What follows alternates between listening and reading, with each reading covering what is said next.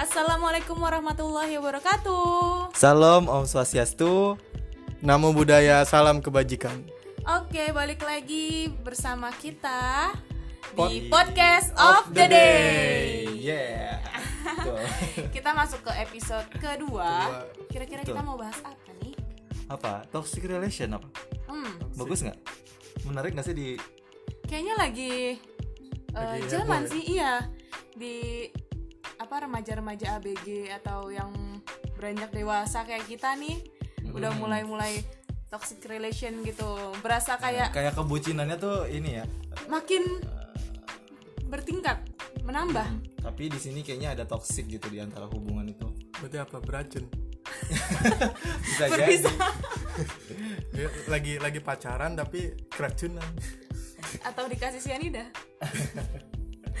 Oke, eh, menurut Bapak Eko, Eko dulu apa aku dulu nih? Serah. Oh, Oh, D, oke. D, D, berarti D dulu.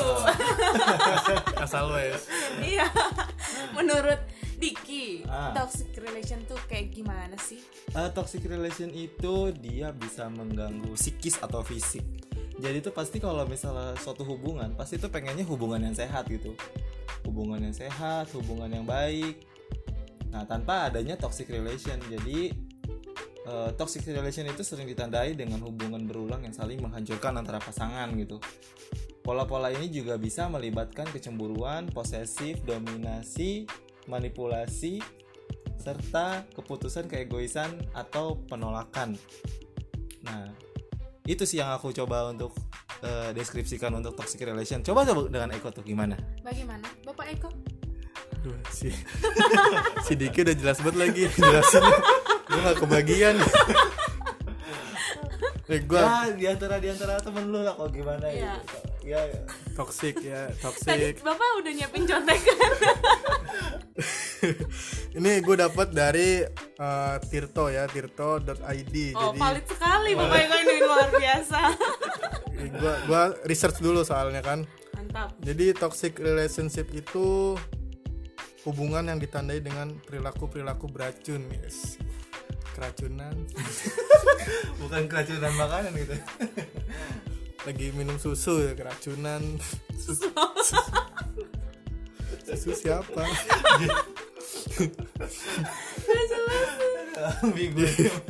Jadi perilaku-perilakunya itu udah merusak udah menyerang fisik, emosi diri sendiri maupun pasangannya segitu. Udah nggak sehat. Hmm, Jadi ya Biar apa? dia sehat gimana? Lari-lari. Harusnya susu itu sehat kan. Jadi masus. Jadi berarti ya sus- itu, susu itu pasti bisa semua orang pasti pengen banget punya memiliki hubungan yang sehat gitu itu kan merupakan tujuan yang bersama gitu nah itu kita mencoba untuk gimana sih caranya kita menghindar dari toxic relation itu nah mungkin kita akan mengulas di sini aja ya kok atau dengan minum susu. Di kita masih banyak gak sih di antara teman-teman kita yang Ya ada kalau toxic gitu kalau di lingkungan Diki ada nggak tuh? Ah, di lingkunganku sih ada Kayak ada gimana tapi deh? kayaknya dia udah mulai bebas deh karena eh dia itu sudah gimana ya dia tuh udah mulai Sadar. sadar gitu bahwa itu toxic relation gitu dan dia pun Enggak apa-apa. dan dia pun dan dia pun udah apa namanya dia udah mulai putus gitu dan akhirnya ya udah dia bebas gitu dari toxic relation dulu itu ada sampai dia tuh semua kebucinannya tuh kayak terlihat gitu Hmm? gitu Udah jadi akut ya? udah akut banget Gokil. ya jadi ada tuh temanku yang sampai ke lempar-lempar bangkunya gitu Wow. gara-gara Itu padahal masih pacaran loh ya. Iya Gimana masih pacaran. Kayak misalnya kita nih kita ngumpul nih, tapi kalau pacarnya nggak setuju ya itu apa kayak berasa curiga gitu pacarnya. loh. Aduh. Gak sehat Gitu. banget. Kok lempar bungkus sih?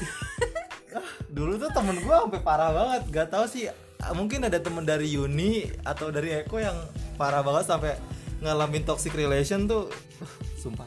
Coba kalau dari Eko di lingkungannya ada nggak? Atau se- sebenarnya Eko yang toxic relation nih? Enggak, gua yang beracun.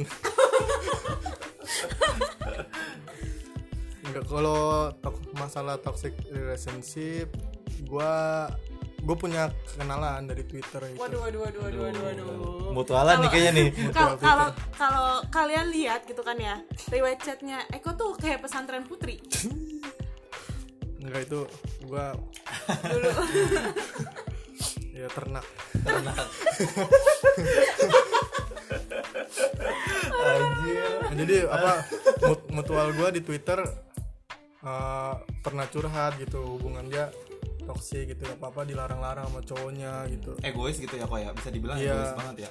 Sampai apa kalau kalau berhubungan seks itu sama pasangan toksik gak sih? Gue nggak tahu deh tapi kalau sama-sama setuju nggak kali ya? Enggak ya sih. kalau sama-sama suka ya. Kayak misalnya mungkin kalau hubungannya tuh kayak psikopat gitu. Tiba-tiba baik sama lu tiba-tiba tuh kayak gini. Nah itu bisa jadi misalnya dia suka mukulin lu. Terus kalau misalnya dia manggil lu tuh bukan sayang atau beb tapi kayak manggil nama kayak anjing gitu. Maaf nih maksudnya kayak gitu gitu. Terus kayak gitu sih kayak manggil-manggil kata-kata kasar gitu sama pasangannya. Nah itu kan sebenarnya enggak gimana ya kayak gitu. Oh, gue suka manggil monyet. Tapi kalau misalnya eh, cewek lu malah biasa-biasa aja ya nggak apa-apa sih. Iya kalau emang nggak ada masalah sama dia ya nggak apa-apa sih. Iya sih betul. Karena apa dari toxic itu ya bisa jadi eh, pola-polanya kayak kecemburuan, posesif, egois, ya kayak ini sih apa namanya eh, nggak nggak satu chemistry gitu, nggak satu tujuan juga. Ada nggak sih temennya Yuni? Kita kan udah nih sama gua sama Eko. Yuni, Yuni ada nggak sih temennya gitu? Sebenarnya ya kalau di circle gue ya. Kalau kalau kalian kan mungkin eh, cowok ya. Iya. Kalau kalau cowok gitu sering gak sih curhat? Kayak misalnya gue begini sama cewek gue nih gue diposesifin sama cewek gue nih gitu Oh, kalau kita mah tentang kepuasan ya kok ya. kepuasan pelanggan. Iya, bukan bukan kesakitan, kita lebih kepuasan. Astagfirullah Jadi dengerin ya guys. Jadi kalau misalnya di eh, lingkungan gue toksiknya Ada beberapa yang main fisik. Ada beberapa yang eh, cowok gue cemburuan banget nih Atau enggak sampai ada yang parah banget tuh. Jadi si cewek ini gak dibolehin komunikasi sama cowok-cowok bapaknya juga nggak boleh iya, bapaknya nggak boleh kalau dia punya adik cowok. beda lagi gitu jadi kayak eh, cowok-cowok di luar keluarganya bisa jadi kontak-kontaknya dihapusin kontak-kontaknya diblokirin dan itu pun kayak ngeganggu ya sebenarnya kalau misalnya kita di masa-masa kita kayak gini kita malah butuh relasi ya kan Hmm. Dan itu masih zamannya pacaran ya, belum sampai hubungan Iya. yang serius. iya gimana kalau misalnya dia udah jadi suami kita kebayang sih gue kalau misalnya dengar cerita teman-teman gue yang kayak gitu Emang ada yang lebih parah dari temennya Yuni? Gimana tuh? Ceritain ya? dong sedikit. apa ya Duh gue lupa nih kalau buka aib orang nih kok bisa lupa aib Iya. Anggaplah ini anon. enggak sih cuma ya ya itu aja sih gue kayak apalagi yang lebih parah itu eh, kalau misalnya berhubungan sama cowok lain ya lebih parah itu kalau misalnya dia dilarang hmm, main sama temen-temennya oh Ya. parah sih itu kayak misalnya eh, lu nggak boleh pergi kalau misalnya tanpa gue gue pernah ngerasain itu sama ajat eh gak, gak ada yang Siapa tahu itu? Gak ada yang tahu dia ajat itu gak ada yang tahu itu. Siapa itu? Siapa itu? Astagfirullah, kok gue jadi Enggak, ingat. enggak, gue gue pernah ngerasain itu. Jadi eh, gue nggak boleh keluar kecuali sama dia. Gitu. Jadi Hmm. waktu itu gue pernah ditantang gini. Karena kalau dulu kan gue masih belum terawat ya, masih hitam lah gitu. Anjir. Terawat. Ma- masih belum terawat, masih hitam gitu. Terus waktu itu gue ditantang gini. Kamu kalau gini, coba kamu eh, seminggu nggak usah keluar, keluar nanti sama aku aja.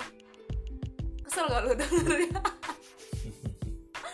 Mungkin dia mau jadi bapak lu Oh, bapak dari anak-anakku? aduh Oh, bisa jadi, bisa jadi. lu bapak dari ibu lu Loh, jadi Sinetron dari Mungbar ya. gitu. Coba eh, kalian pernah nggak jadi toksik atau enggak merasakan toksik dari si cewek? Kalau gue kan udah pernah nih, gue pernah merasakan relationship toksik. Coba kalau kalian pernah nggak? Gue sih nggak pernah sih. Eko pernah nggak? Tapi sih teman-teman gue ada gitu. Tapi gue sendiri sih kayaknya insya Allah nggak. toksik kalau HP gue sering dibukain sih itu toksik gak sih Enggak lah. sering dibukain chat-chatnya dilihat gitu tapi lu nya ngerasa terganggu nggak Tuh. kadang-kadang sih risih tapi ya gue biarin aja kan Nah. gue nggak nyimpen apa-apa yang bener ya kan sebelum main chatnya dihapus dulu Oh, Ya. diarsip, diarsip. Apalagi HP-nya yang bisa ganda WhatsApp. waduh kayaknya harus pakai itu deh digandain WhatsAppnya satu lagi WhatsApp bisnis. Sebenarnya kalau kayak gitu masuknya toxic juga ya? Bisa Kalau- jadi toksik tapi kan kalau misalnya ceweknya itu nggak terlalu posesif banget kan kayaknya ya udahlah gitu. Bahwa ini cuma chat chat doang kok kayak misalnya gua ngechat sama Yuni ya udah nih lo lihat aja chatting gua sama Yuni gimana. Tapi kan kayak misalnya hati gua ya udah sama lu aja nggak ini just friend lah Ya. gitu. Tapi kan nggak tahu kalau misalnya temennya Yuni ada yang kayak gitu sampai ada yang bilang kayaknya ada friendship toksik nah itu gua nggak tahu tuh sampai cowoknya direbut ya itu tuh nggak tahu tuh temen.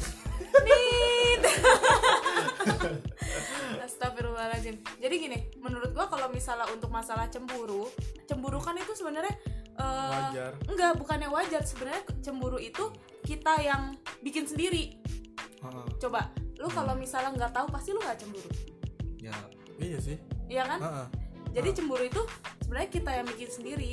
Gitu. Lu setuju nggak kalau kayak gitu? ya setuju lah karena juga kan kita nggak tahu kalau misalnya dia lagi di mana bisa jadi kan misalnya lu lagi sama siapa sama ini chattingan sama siapa ya kan bisa jadi kita jadi kepo sendiri Iya. gitu sih gitu terus juga kalau misalnya eh kayak kita belum resmi gitu kan belum resmi untuk menjadi pasangan yang apa ya? Halal. Halal ya pasangan yang halal ya dunia kita bukan tentang si dia aja. pasangan kita gitu. Masih ada yang lain mungkin Eko atau aku atau Yuni eh, masih dicampuri oleh masa lalu. Waduh Ya, aduh, kan kita nggak tahu. Walaupun nih kalau misalnya nih Eko sama Dela, Iya. sebutnya. gak apa apa misalnya nih Eko sama Dela sebut brand ya udah udah pacaran beberapa tahun, Heeh. ya kan? Iya, Terus iya. tiba-tiba eh misalnya di tahun kedua atau ketiga Eko eh, ingat masa lalunya nih sama si E nyit ya. Si- eh Siapa ini? siapa Ya siapa ya anggaplah tuh anon lah Oh, nggak iya, Kan pasti kan bakal keinget kan ya? keinget sih iya pasti ya keinget. kalian kan kalau misalnya ketemu sama mantan kayak ada nostalgia gitu gak sih? Ada cowok? beberapa. Beberapa ada ya? Nah gue musuhan. Mantan yang mana nih? Yang di SMK iya nggak?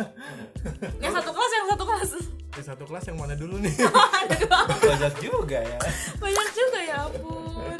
Kalau yang kalau yang masih satu circle sih pasti nggak musuhan tapi kalau yang nggak nggak satu circle mus- suka blok-blokan gitu. Ya ampun itu sebenarnya nggak nggak perlu sih. Dia yang mulai duluan. Oh gitu jadi kalau misalnya belum eh, belum saya dunia kita nggak cuma pasangan itu doang gitu. Masih ada karir iya. teman-teman hobi. Hmm, betul banget tuh. Ya. Tobat.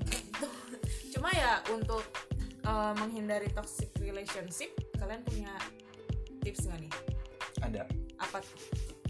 Eh, di sini tuh gua kayaknya mau ngasih tips aja beberapa kayaknya nggak nggak nyampe 10 15 enggak cuma beberapa aja. Ini juga gua ngambil dari IDN Times nah itu dari penulisnya Amelia Soleka. Nah di sini juga gua ngambil beberapa poin penting yaitu eh, pertama itu komunikasikan yang baik gitu untuk menghindari hubungan yang gak sehat ada baiknya kalian memiliki komunikasi yang baik. Pastikan kalau dia menjadikanmu prioritas utama demi menghargai hubungan kalian. Intinya itu komunikasikan yang baik. Kalau misalnya kan pasti kalau yang nggak baik kan jadi kayak gimana? Jadi ini kan eh, kalau misalnya komunikasi yang baik kan ini merupakan komunikasi bentuk yang sehat gitu.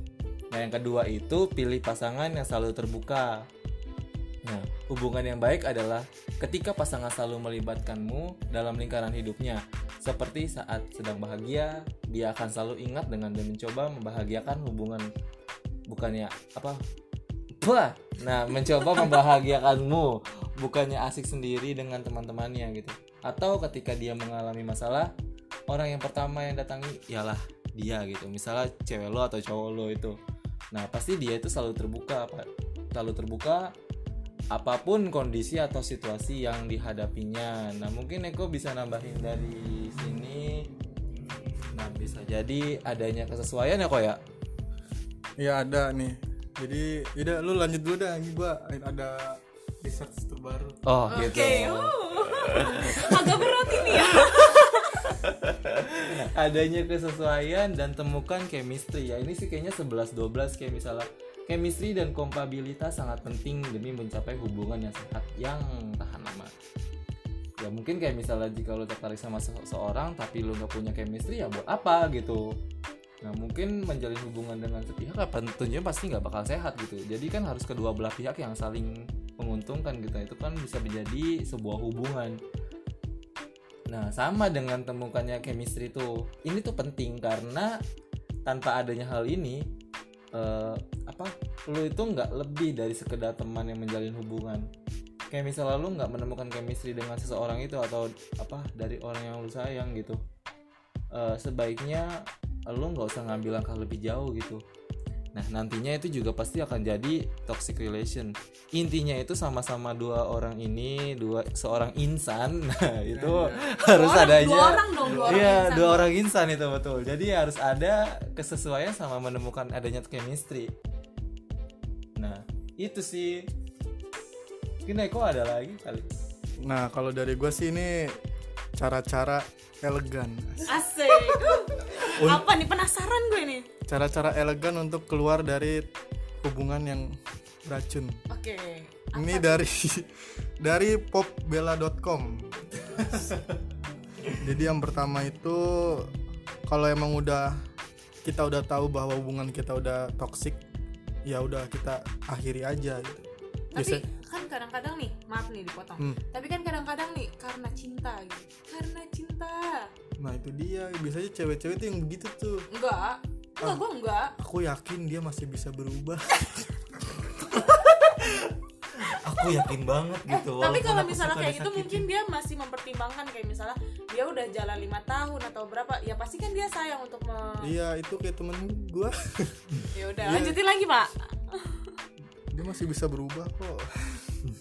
Terus kurangin interaksi sama sama dia gitu. Ini kalau misalnya udah kelihatan toksik ya? Udah kelihatan toksik ya udah mulai dikurangin mulai direnggangin hubungannya gitu. Jangan jangan sering-sering ngobrol lagi. Terus lakukan hal-hal yang positif garis biru positif? Aduh itu, itu kelewat positif. Lewat positif cuy. udah melampaui garis. Masih bisa kita masih bisa ngelakuin hobi ikut UKM Nah, itu. Atau enggak lu mau usaha kecil menengah. Nggak apa itu positif juga jualan jualan.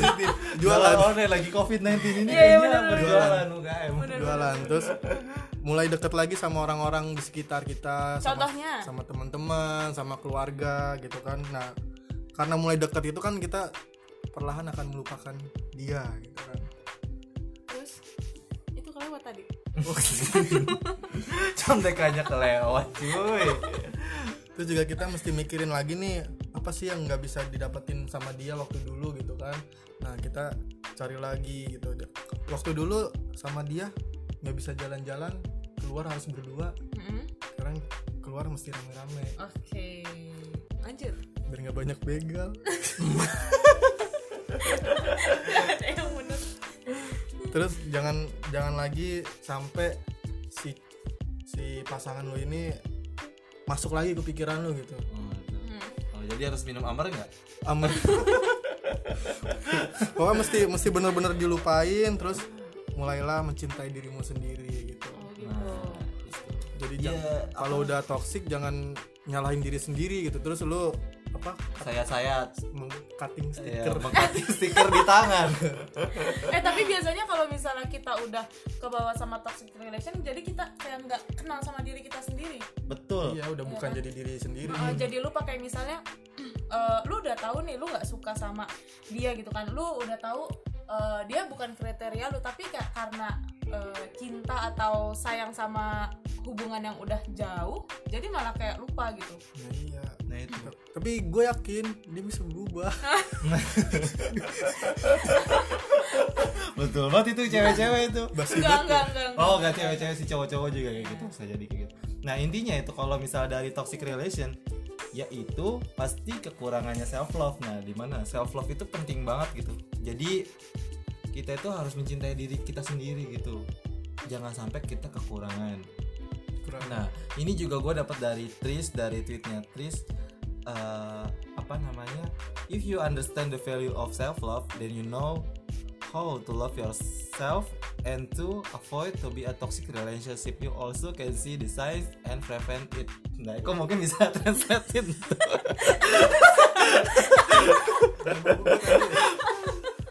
apa artinya? Gue gue kira dia baca doa anjir. Apa artinya? Apa Nah, artinya? Itu apa sih artinya? Ya.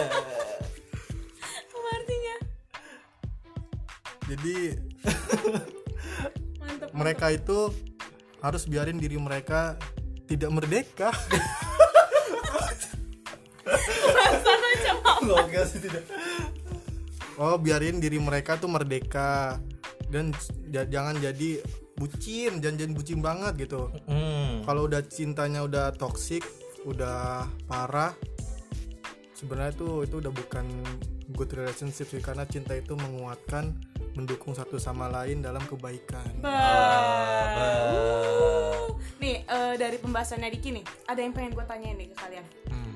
kalau gue jujur ya ketika cowok itu mau cerita tentang kehidupannya gue ngerasa kayak gue dihargain oke gitu Ah. hmm, gue ngerasa eh, gue dihargain oh berarti keberadaan gue nih eh, diakui gitu coba kalau misalnya lu kayak misalnya ada eh, cewek yang cerita semua masalahnya ke lu dan minta pendapat lu merasakan hal yang sama gak sih kayak yang gue rasain? Siapa? Siapa? Gue. lu lu lu. Lu dulu deh. Eh, kalau gue kayaknya gue nggak ngerasain sih tapi gue coba untuk mencoba mengerti dia gitu posisinya dia. Pasti kayak misalnya ya gue itu bentuk rasa empati gitu. Kayak misalnya kayak misalnya lu cerita sama gue tentang kegalauannya lu gitu. Paling kan gue kayak bisa support gimana caranya nggak hanya sekedar ya lah bro sis dari apa masalah tuh lu tuh nggak seberapa dari masalah gue pasti gue nggak bakal kayak gitu pasti gue adanya empati gitu. Karena empati itu sangat penting bahwa untuk mendorong kita untuk menjadi positif gitu. Jadi nggak nggak nggak nggak masalah tuh nggak hanya blunder di situ aja. Mungkin kita bisa cari solusinya kayak misalnya oh ya udah mungkin lu baiknya kayak gini gini gini. Nah seperti itu sih nggak tahu kalau Eko gimana deh. Kok kalau gue kalau pacar gue ya emang dia suka cerita sih sama gue gitu kan. Kalau lagi ada masalah soalnya kan dia baru baru apa putus kerja. Hmm? baru selesai kontrak kerjanya juga terus pas lagi covid gini kan susah nyari kerja. Dia sering cerita cerita ke gue gimana cari kerja. Terus juga dia lagi berjuang mau masuk kuliah dia cerita cerita ke gue juga gitu kan ya gue support support aja sih dia denger gue dengerin cerita dia kasih nasihat. Hmm. terus intinya ada empati ya kok ya? Iya terus ya jalan-jalan. Yang biar refresh gitu. Yang yang kemarin satu kamar berdua kan iya tapi oh tempat itu itu nanti nanti kita bahas. Nanti kita bahas. Jadi nanti kita bakal ngulik Eko yang satu kamar berdua. Oh kamar berdua bisa jadi skat skat kayak nanti, warnet nah, nanti kita bahas. Nah eh, kalau misalnya nih eh, lu ngerasa risih gak sih sama cewek yang kayak gitu? Otomatis kan kalau misalnya cewek gitu kan butuh eh, teman sharing.